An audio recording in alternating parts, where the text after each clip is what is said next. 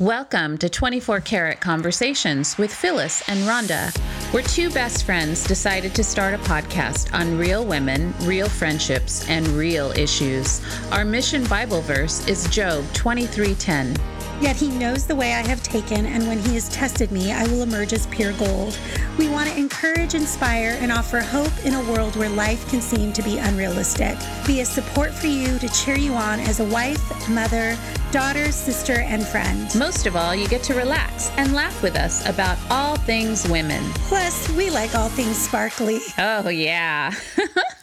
Hello, 24 Karat Tribe. Welcome. Hey, peeps. All right, so we have two special guests. They're males. I'm so excited. Two men. Have men on the show. I think you're our third guest that are men. And so I met Eric and Riley and immediately loved what they were doing. Um, I binged on YouTube Authentic Radio, and it so resonated with me because they are having honest conversations just like us. And so both Eric and Riley have a background in church ministry, and we wanted to have them on to talk about some of these conversations that we aren't having in church. So welcome, Eric and Riley. Thank you. Thank you guys so much for having us. It's an honor to be the third set of guys on here. It is. if you do well, we might invite more, but really? Okay, All right. We'll try really hard because we're very performance oriented. yeah, right. Not. It's all on your show. that's This that's a is for you church guys. thing right there. Like they want to perform well. Yeah. Oh my goodness. Well, tell us a little about about each of your stories. So we'll start with you, Eric, first, and then I want to find. Then I'll talk to you, Riley, Yeah. and then we'll find out how you guys became friends. Sweet. Age before beauty. Like it. Ooh, it's starting already. right off the bat. I I know. I feel your pain, Eric. Exactly. I'm from Texas. Uh, I grew up in a pastor's home. It was a small um, denomination that was Pentecostal. And we did not roller skate. We did not uh, go to movies. My sisters did not wear shorts. And I was a very good boy. Because they were wearing pants, just for clarification. They were not wearing pants. You're not wearing pants. You were wearing Oh, long dress. long dresses.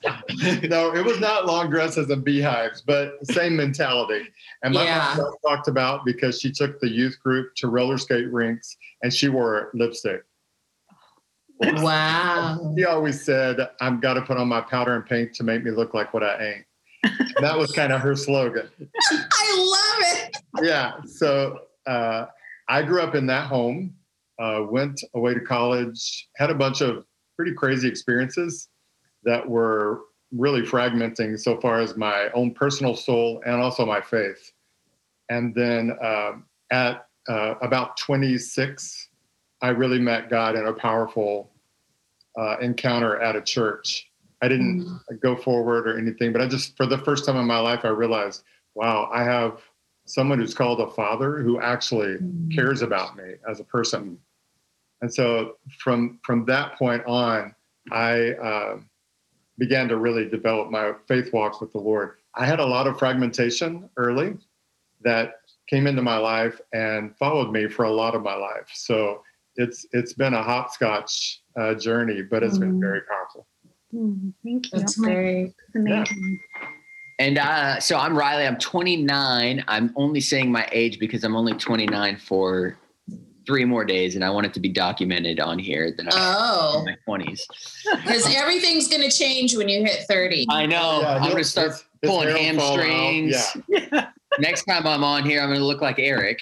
Oh my God. Well, that's good looking. He's so lucky. I know. I would be His eyes actually. will be blue. This guy, he- he's the most fit 64 year old you've ever met in your life. 65. I know. I said that on purpose. he really is. But uh, Same. so I grew up here in Northern California, um, kind of in a very cushy uh, environment.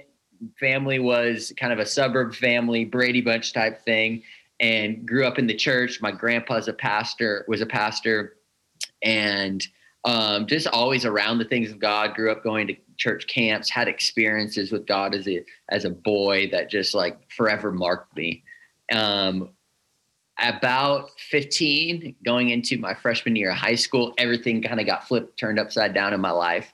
And my parents were kind of living um, a double life. There was a bunch of secrets underneath the surface that came out, and that pretty much rocked me. But God used that um, at that point to uh, put my own walk into it. So basically, I, I just began to understand like that I needed my own relationship with God. And so I went on this journey about from freshman year on of really understanding that that God has a plan for my life and despite the the mess that my family was, he was so faithful in the midst of it. Um, and so at that age, I about jumped into ministry from that point on. Uh, high school leadership.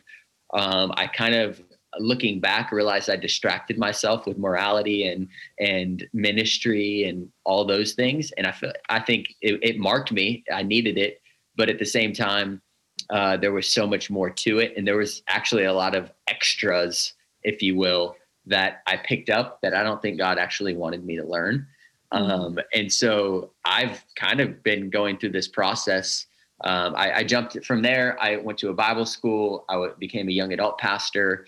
Worked at a, a, a big size church in our area, and um, now recently I felt like God was transitioning me into a new season, and so just been figuring out life and realizing how much I didn't know, um, how much God wanted me to unlearn. Um, mm. And I'm still in this journey of really realizing who God created me to be outside of a church ministry environment. And so that's my current state. Yeah. So when you, um, was there a point like when you found out about your parents, what you say double life, was there a part where you what so instead you like ran face first into god's yeah yeah teaching, would, but was there a point where you were like i don't know what i believe anymore yeah and i don't think that was until really bible college and after. Mm-hmm. so the dangerous part is i was leading ministry when some of those things surfaced right wow. because the initial um, again, I, I call it the grace of God caught me as a freshman. I had a youth pastor who was um, persistent in pursuing me, and I needed that because it created a foundation um, for the rest of my life, and it created these experiences, and it showed me um, what it looks like to really walk with someone through brokenness. At the same time, um, because of the fracture in my heart that I had towards my parents because I never really dealt with the pain. Um, mm-hmm. I padded it, mm-hmm. but I never went through the process of healing it. Um, and so I had band aid after band aid after band aid over my scar or over my wound. So it never turned mm-hmm. into uh, a scar. Um, mm-hmm. that really surfaced and came to pat or came about um, probably college on. Like i'm leading a young adult ministry and i'm coming face to face with my own insecurities with my own orphan mindsets with my own um, insufficiencies and realizing uh, i actually have a huge parent wound. I actually have a ton of pain i haven't dealt with. Um, I've grown through it, but there's still some things I needed to go back to. And so it wasn't really until, unfortunately, it wasn't until I was uh, behind the pulpit, had a congregation of my own, and that definitely was not the way to go about it. I feel like a lot of pastors do that, though, right? Yeah. And then, Eric, you were saying you had fragmented situations. Like, are you yeah. in college? So, are you saying like you were doing things that weren't biblical? Like, what do you mean by that? Well, I was molested when I was 12. Okay. And then I told my parents at 14, they took me to a counselor who also was a predator and they didn't know that. Wow. So that was super confusing. Yeah. To me. And uh, in college, I dated some really amazing women, but I felt like I was damaged goods. Mm-hmm. And so uh, a couple of them, one in particular, I really cared a lot about, but I felt mm-hmm. like I need to back up and let her be with someone who has less baggage than me. And so the mm-hmm. more that you think like that, your sexuality is going to go somewhere. And so I mm-hmm. began to act out in ways that because I was molested by a man, I began to do some same sex acting out. And uh, the more that I pulled away from women because I wanted to protect them from me, then that left only that occasional option, you know. Right. And in the church, uh, that's having same sex issues, even just it's it's pretty toxic. There are a few places that you can actually go. So that was uh, a big part of my fragmentation. And then in building my relationship with God, there was still so much damage, and there was there were very few places to go. So Yeah, and that's funny. We right we we talk to a lot of women who have had trauma and damage in their you know in their life and they go to the church and the church tells them well let's pray about it. Well let me throw this bible Mhm. verse at it and you'll be fine right? You'll be healed. But there's so much in the process of working through your own story and your own journey and your own trauma that both phyllis and i have found um, and because we came from such different places yet we're so similar in in a lot of ways and so i think we like to put people in boxes and say well you didn't grow up in church so you don't have you know you you have this trauma but i did and i'm good you know and we're not really addressing the true um, reason why people are hurting and just spiraling and doing things that they shouldn't be doing Well, it's kind of like what Riley talked about. You know, whenever you uh, we go into places because I've worked in in young adult ministry for many years, and I was I really have always had an anointing on it. A lot of people are not excited about young adults because they're a lot of work, and they will really tick you off like a couple times a day at least. Yeah, raise two teens. No. And I've always loved it.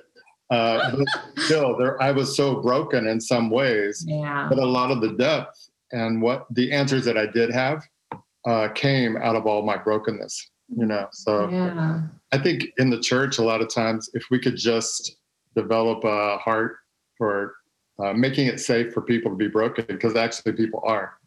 yeah So Yeah. And I think too, like we have to start changing the way we talk to teens and and adults about all these situations because even in the church those things happen right it happened to you and and people that you're supposed to trust and um, give credence to because they're the adult and Right. but people are broken whether they're they have whether they're on a pulpit or whatever people are broken sure. I feel like there's a lot of times where um, a congregation will put like a priest or a pastor or somebody on a pedestal of like they're supposed to have all the answers, they're supposed to know Yeah. better.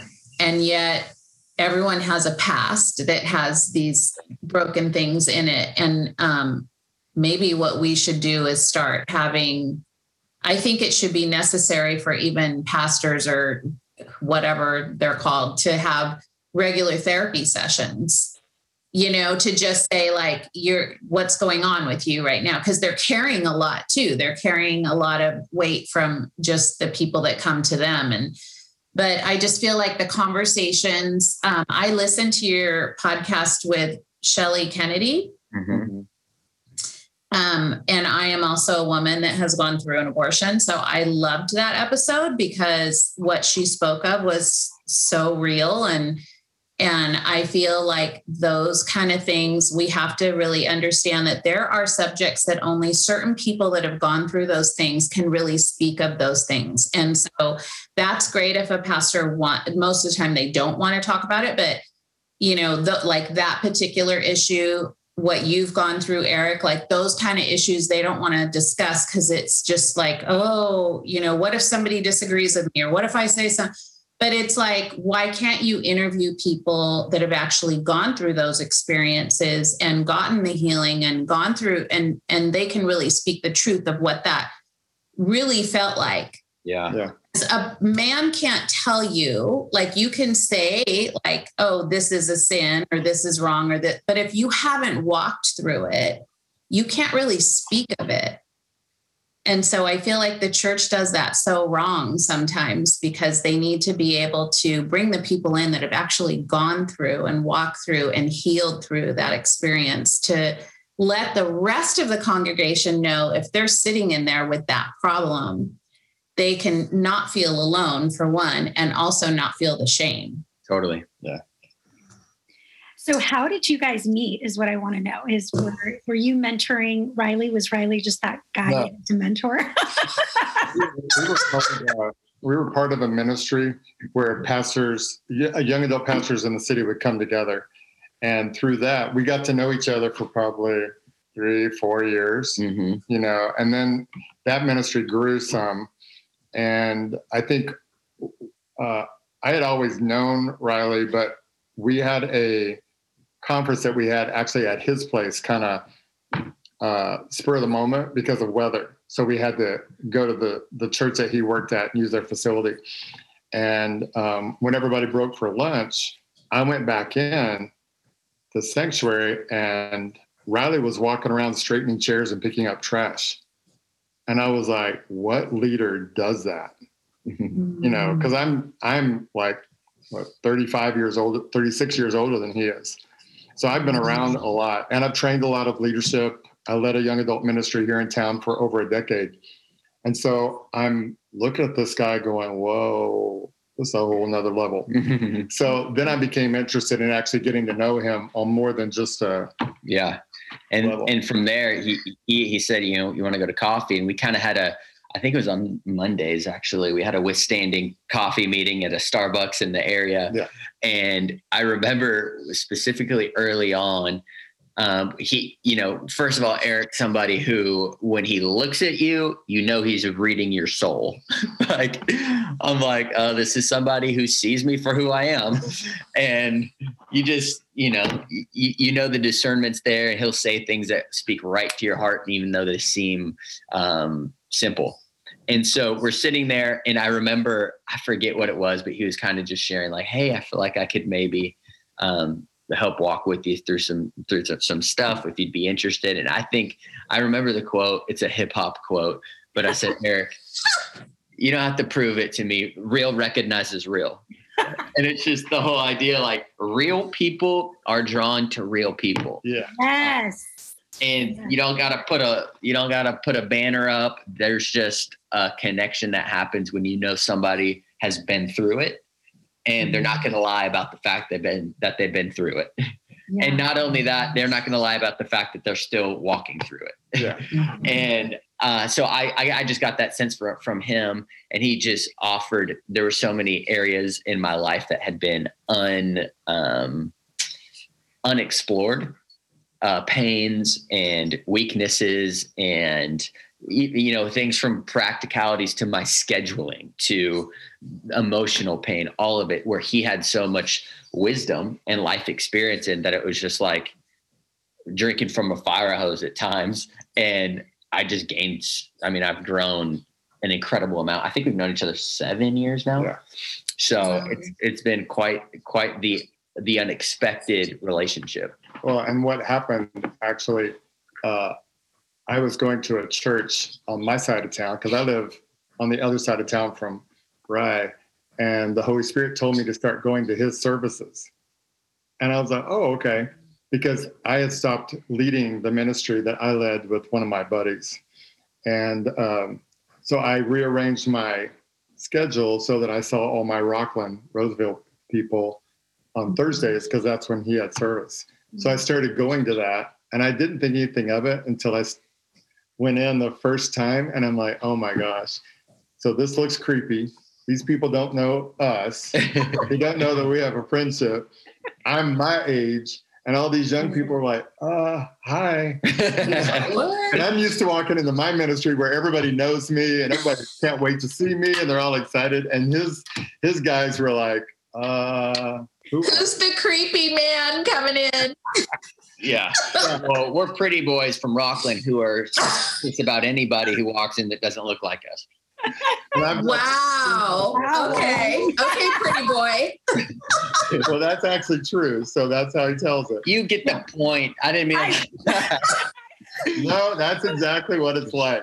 So first off, I've seen some of Eric's posts, and I'm like, who are these guys? Like, did they all just step out of like GQ magazine? Oh I'm like, oh my God. I'm like what the heck? So he's not lying when he says that. There's some more who don't look like they stepped out of GQ magazine too. They just don't like their pictures taken. Oh So they're vain. exactly. Right. We, I started going. I went to his ministry for I think like two and a half years while he was there, and we learned a lot just uh, about a, a lot of things and a lot of his. Riley's super anointed when he speaks, but the enemy loves to always, you know, try to bushwhack us on the way out the door after we speak. And so I just became vigilant about that. And I'm not known for flattery. So when I would combat the lies with the truth, then it began to build some confidence because it was based on truthful things, you know. Yeah. And I love that you, Riley, I love that you had a mentor who was older than you. I find that a lot of times in churches, we're trying to make everything so relevant. We're trying to be like, well, this pastor's too old to be part of this ministry. And it's like when you mm-hmm. have those pastors who have gone through it and have seen it all mm-hmm. and you know they they want to help and sometimes we dismiss them and i think vice versa when you have a younger leader to be able to as eric does looks at you and says like what can i learn you know as far like so that that segues right into authentic because Yeah. we know that that's probably not the most natural thing for eric to do um, Mhm. and you know i've seen eric sometimes gets the uncontrollable laughs so yes, he does. so i'm assuming that authentic was your brainchild It was Riley's brainchild. okay Riley said, I think we're going to do some something together like a year or so before we did it. And I was like, oh, okay. I really didn't think that much about it, you know. And um, we just, we've always had really uh, pretty powerful conversations, a very au- uh, authentic conversations. And um, we, uh, I had a life situation that came up in my life that Oh, what I didn't say is Riley actually, the more that we walked together, he actually spoke things into my life that gave me a mm-hmm. lot of understanding about myself. I have a spiritual father who's a powerhouse in the kingdom, and he heard Riley speak one time, and he said he has the wisdom of a 40 year old man. Mm. So that wisdom benefited me. But Riley and mm-hmm. I then had a situation where he helped me walk through something that occurred in my life. And we started having a lot of super, I mean, it went, took us to a completely different level in our friendship and in our communication. And then we started talking about uh, doing a podcast. And so that's how we started that. Yeah, that's amazing so i feel like you're our male version of phyllis and i although I i'm know. although i'm not 29 but um, i wish No, she's not. but it's very similar to our story Yeah. we are about the same age difference though, because Yeah. ours is 20 something. I'm 64, so yeah and i'm not going to say how old i am she's not going to say. i'll be But I'm- she's older than 30. I'm older than 30, that's for sure. But you know, Phyllis and I had the same thing. We've held each other, you know, through some really difficult times. We actually bonded over, we both lost children. Um, and so we one day just bonded, and it's kind of been the same thing where we have just found so much comfort in lifting one one another up especially during different seasons of our lives and you know i remember when we first became friends i had friends that were closer to my age i'd be like why are you hanging out with her she's too Mhm. old and i'm like Yeah. she's not though she's i mean she's the coolest 64 year old i know that's for sure I'm just immature. I mean, it's okay. her husband's also eight years younger than her so- I, which, which I think also just to interrupt, think it's important to know, you know, we how important it is for my generation to seek out the generations that have gone before us. I think we have a um, a culture now where everything that we're watching and gathering is coming from people near or around our age yeah because of Mhm. what Rhonda said that it's about relevance. But I look at even scripturally when when Moses died, God said to Joshua, "Moses, my servant, is dead." Uh, then he turned his head towards Joshua and he said, "The same way I was with Moses, I'll be with you." Mm. the that's why the um, the relationship between Moses and Joshua is important because that word from God would have meant nothing if Joshua didn't get to see how God was with Moses. Yeah. Mm. So because he had a, a a passenger seat into Moses' life, his leadership, his mistakes, mm-hmm. it meant something when God whispered and said, Hey, the same way I was with him, I'm gonna be with you. And mm-hmm. sometimes we miss the way that God wants to walk with us because we're not humble enough to seek the advice of the people who've gone before us. Mm-hmm. And God God does things generationally. And it's important to know that just because it was in a different day and age, there's different giants that people have slayed before us that we might not have to. Yeah. And then on the other side of that, I also think that my generation could learn. Millennials, they really have no respect for much, frankly, Right. except for authenticity. And Mhm. uh, so many times, my generation is unwilling to be vulnerable Yeah. and to be known. And so they come to church. People come to church. There's no answers, no answers really given from the pulpit that work because nobody gives a testimony.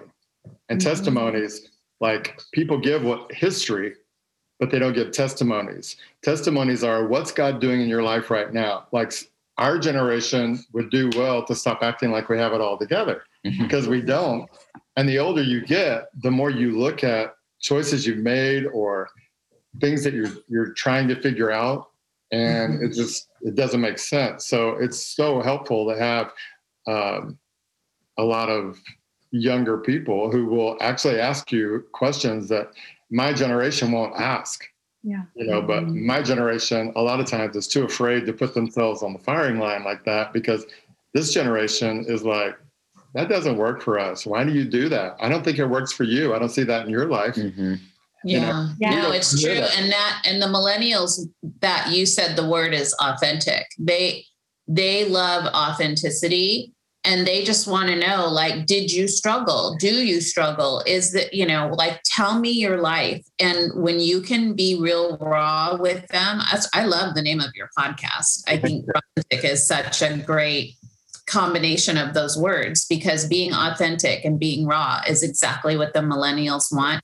I feel I love the younger generation because I am just a kid at heart, but Mhm. I also think like I I respect their opinion and um and I think it's important to never narrow, even though we have the experience, so we have a lot to give to them to show them like, listen, you know, you know when something's going to be right or wrong because we've walked through it, right? But also to have an open mind to be able to listen to their ideas and not just think of it as an immature idea or they're not ready to Right. to really look at something differently than what we may have thought of it and, and just be like, huh, you know, like I never thought of it that way, but let's talk about that a little bit instead of being like, well, I'm older and you have to listen to me and I know better, you know, I I just I can't handle people that are like that because I have learned so much. I think the reason Rhonda and I have such a good relationship too is because um, there are things that Rhonda teaches me because of her Christian walk that I didn't get to learn as a young person. And then vice versa. There are things in uh, the world that I came from that she may be going through now. And she's like, oh my gosh, we've never gone through that. And I'm like, oh, girl, I've gone through that. Like, let, you know, come on, I'll take you alongside. Yeah. And it just works together that way, right? But if you're not authentic and raw with the people that you meet and really take the age out of it, but Yeah. Be with people and really show them. But I do think there's something about mentorship that is super important. And I'm all about that and breaking off like generations. Yeah. Like a dysfunction that shouldn't be there to teach them, like, you don't have to be where you came from. Like, you can become a new person. And so I love the idea of, I think more friendships need to be like that, where it's not just the same ages, but like meet different kinds of Yeah. people. Mhm. we kind of um, it's very fulfilling to me to help people skip 20 years of stupid good you know and just to like see some see a bunch of these young women and young men because i have a group of women that i work with also uh, just through our we were in our ministry we had a large community and so it's very fulfilling to me to say things that can help people like stop doing stupid right now and skip you know what took me 30 years to figure out. Don't be like us. yeah exactly. Mhm. don't fail in this area Well, and I think in church, what you know, how you were saying that it's hard for people to be vulnerable. I think this next generation is done with it. I think, you know, we we go to church and we try and manufacture things, but they don't want more lights mm. and more smoke and mirrors. They want the vulnerability. And I mean, Phyllis and I have talked about this so many times. I, I actually yesterday she had come over and I told her, I said, you know, I wish I would have had a therapist at in my early 20s to deal with the stuff that I was dealing with at that time, you know, because I think in Christianity, we just want to be like, well, you know what? I, I went to a counselor four times. We talked about my problem and I'm done. And that's just not how it works, right? I mean, that's just not how it works. We're constantly um, evolving. And so, how do you guys think we need to make changes in church to hold space for people and just be better leaders? I personally think it, it comes down to how you personally do relationship. And I think the danger in faith circles and organi- organizational church is um, we substitute uh, programs for relationship. Yeah. We think if you come to the class, you attend this discipleship course, if you do, you know, you attend all of these different things, you're going to find freedom. Well, you get a certificate, and that means you're free. Yeah. and, and you're disciple. yeah, you finish the workbook and all this stuff, and it's like, okay, now go disciple the world. And it's like, we never dealt with any pain. Nobody showed me how to do anything. I filled in the blank from your course. And we can't substitute a program for relationship. We have to get people in connection with one another. Um, and the reason I feel like, I mean, it would take a very special church, a very special organization for for a program like that to work, because um, in relationship we can be honest. Mhm. Like if it's me and you and we're sitting over a, a coffee or whatever, let we can talk about the real thing. But like Eric said, from a stage, what leader is going to open up that much? What leader is going to get to a place where where they're going to you know say this is th- these are my wounds, these are what were my failures, um, and this is the just as uh, in ministry something that I've tried to live by or something that I was convicted by was that leaders need to understand that people will connect with their vulnerability more than they'll ever connect with their ability. Yeah. And so Mhm. it's it's putting that forward and I think that has to happen in the context of relationship. And I even think of, you know, Jesus after he's risen from the dead, he has showed himself to um, a couple disciples. He's walking and there's two disciples who are walking on the road to Emmaus and Jesus walks up on them.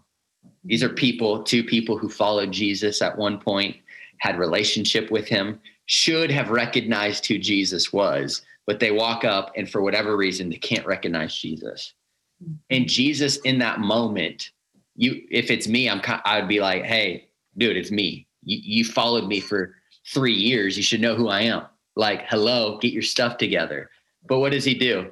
He asks them questions he takes the the long walk to Emmaus with them. He allows them to ask questions. Who who is it that you're searching for? And they have this dialogue, and Jesus never gives them the answer or beats the truth, you know, against their head.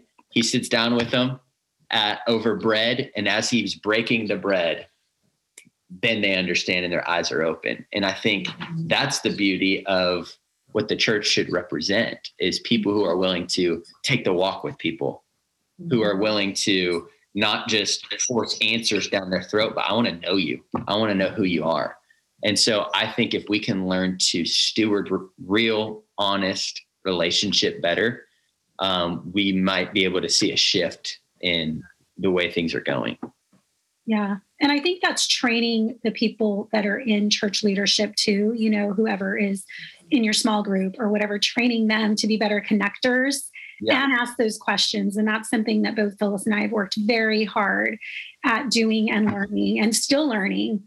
Um, because I do believe, you know, you connect and then you can correct. But um, yeah, I, I love that. Thank you, Rylie. Yeah. Um, so with both of you being in church leadership at different points in your life, what's the number one piece of advice you would give to a church leader? Uh, I I think I don't have so much advice for church leaders. I'm just trying to be a, a leader uh, because I think it's very easy to stand back. I'm a preacher's kid, so I saw my father and my mother. They served a, a congregation of about 350 to 400, and we had no staff, so it was the two of them. And I saw them get picked apart. It's, there's people are such uh, easy targets when they're in positions of leadership. Uh, so, and it's very easy to just be critical. You know, uh, what I'm trying to do in my own life, in my age, and in my sphere of influence, is to uh, be more forthcoming myself and more authentic in what I'm learning, what I don't know, mistakes I've made, and to um, give the people that I have influence with that information so that they can stand on my shoulders and go up and not stand so much next to me and still trying to figure out the same answers that I never figured out. I think the the biggest thing is just for leaders to look at themselves and know themselves. And also there's so many senior leaders who don't have a single person Mhm. that they can trust because as soon as somebody gets close to them if anything goes sideways then the person who was their close friend uh, many times will violate confidences or things like that and so it's just it's a very dangerous place for leaders to be Mhm. uh, I just think it's so powerful. We do what we call circles of covenant.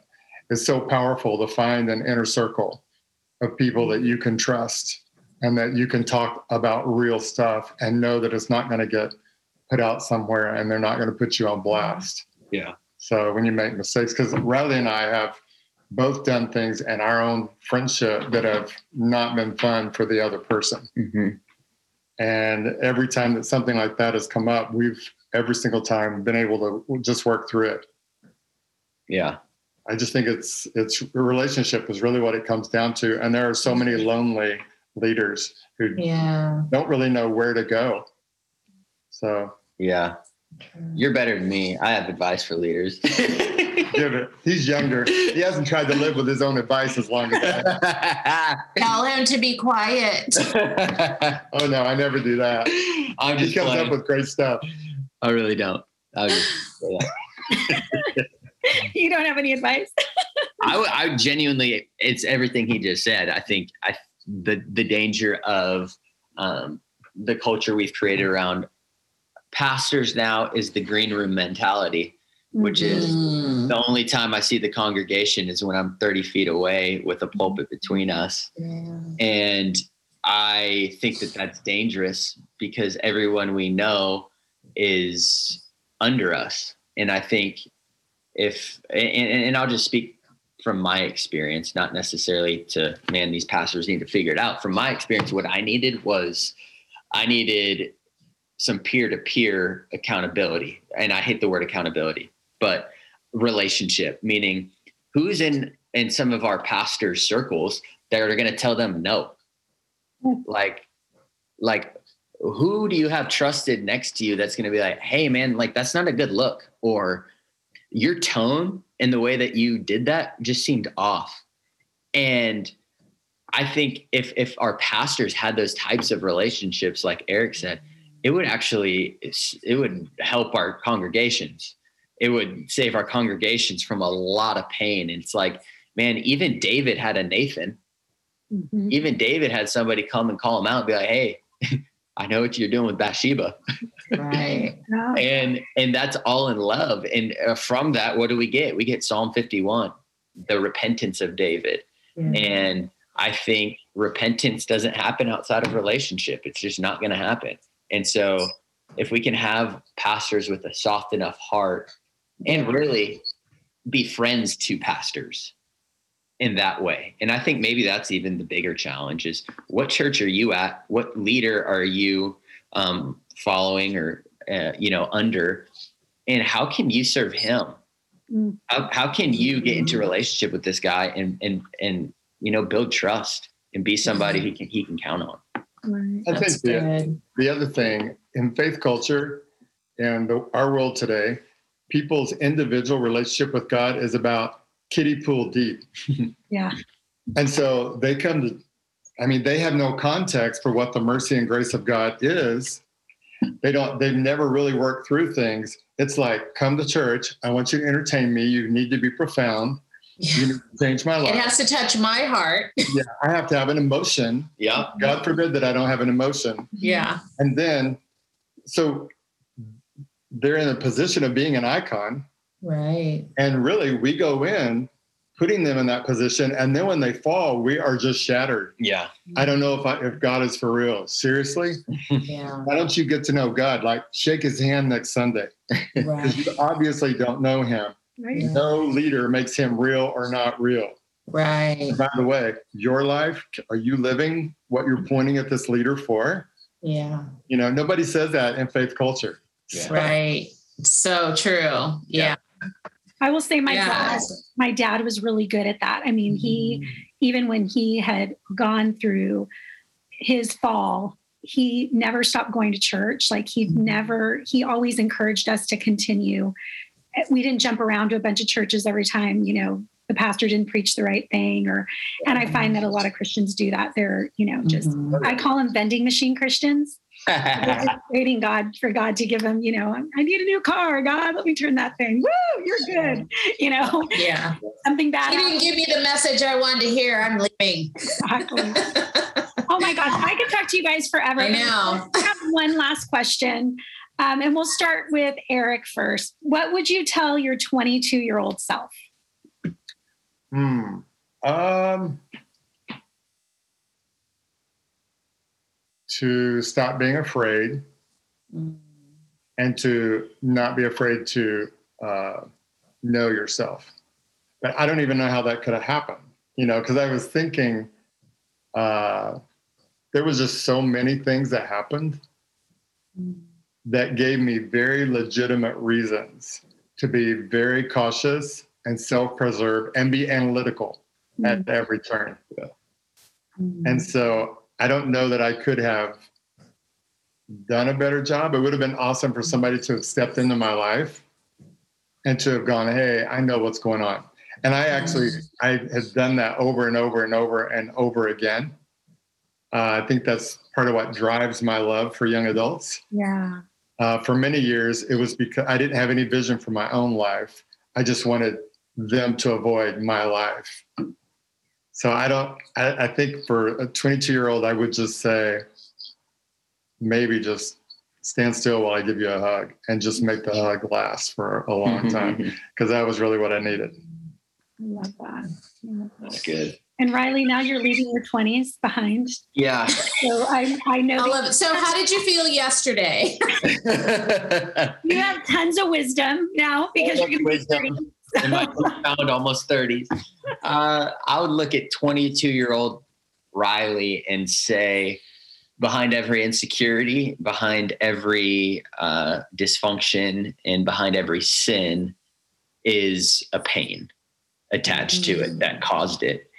And I would let them, let him know that um, the symptoms of what you're feeling um, are caused by a root pain that was caused somewhere along the line. And you need to get that, you can find healing for that now. You don't have to wait till you're 30. You don't have to wait till you get the job. It, now, do it now. And that healing will never happen on accident. You, it's in, it's about intentionality. Mm-hmm. And you have, if you're 22 or in your younger 20, 20s now, Eric would for sure echo this, and he told me this, but we have an opportunity right now to get healing before we're in the relationship, before we have the kids, before we start this new family. Like, what if the curses, the generational brokenness was broken before you ever started the next generation? Yeah. And and I think I would just challenge 22 year old me to to step into healing now, and it's gonna be uncomfortable. It's gonna be vulnerable. It's gonna give you a raw feeling, and you're gonna want to run and hide but stay on the journey and stay with people who who walk with you in it. Mm, I love that. Oh, oh this was so good, guys. And I just have to ask, where do they find you on social media and tell them about Rawthentic Radio and where they can find that podcast as well? We're at at Rawthentic Radio. That's R A W T H E N T I C Radio. And then what's your Instagram? At uh, Eric Waterbury. Just W A T E R B U R Y like berry, B U R Y, not berry. You're gonna eat them. As in a grape. and I'm at Rylie Silva, R Y L I E S I L V A. Oh my gosh. Well, thank you guys so much for being on today. We really appreciate you. And 24 Karat Tribe, don't forget to follow, like, subscribe, and share. And until next time, sparkle on. Bye, peeps. Bye. Bye. Bye bye.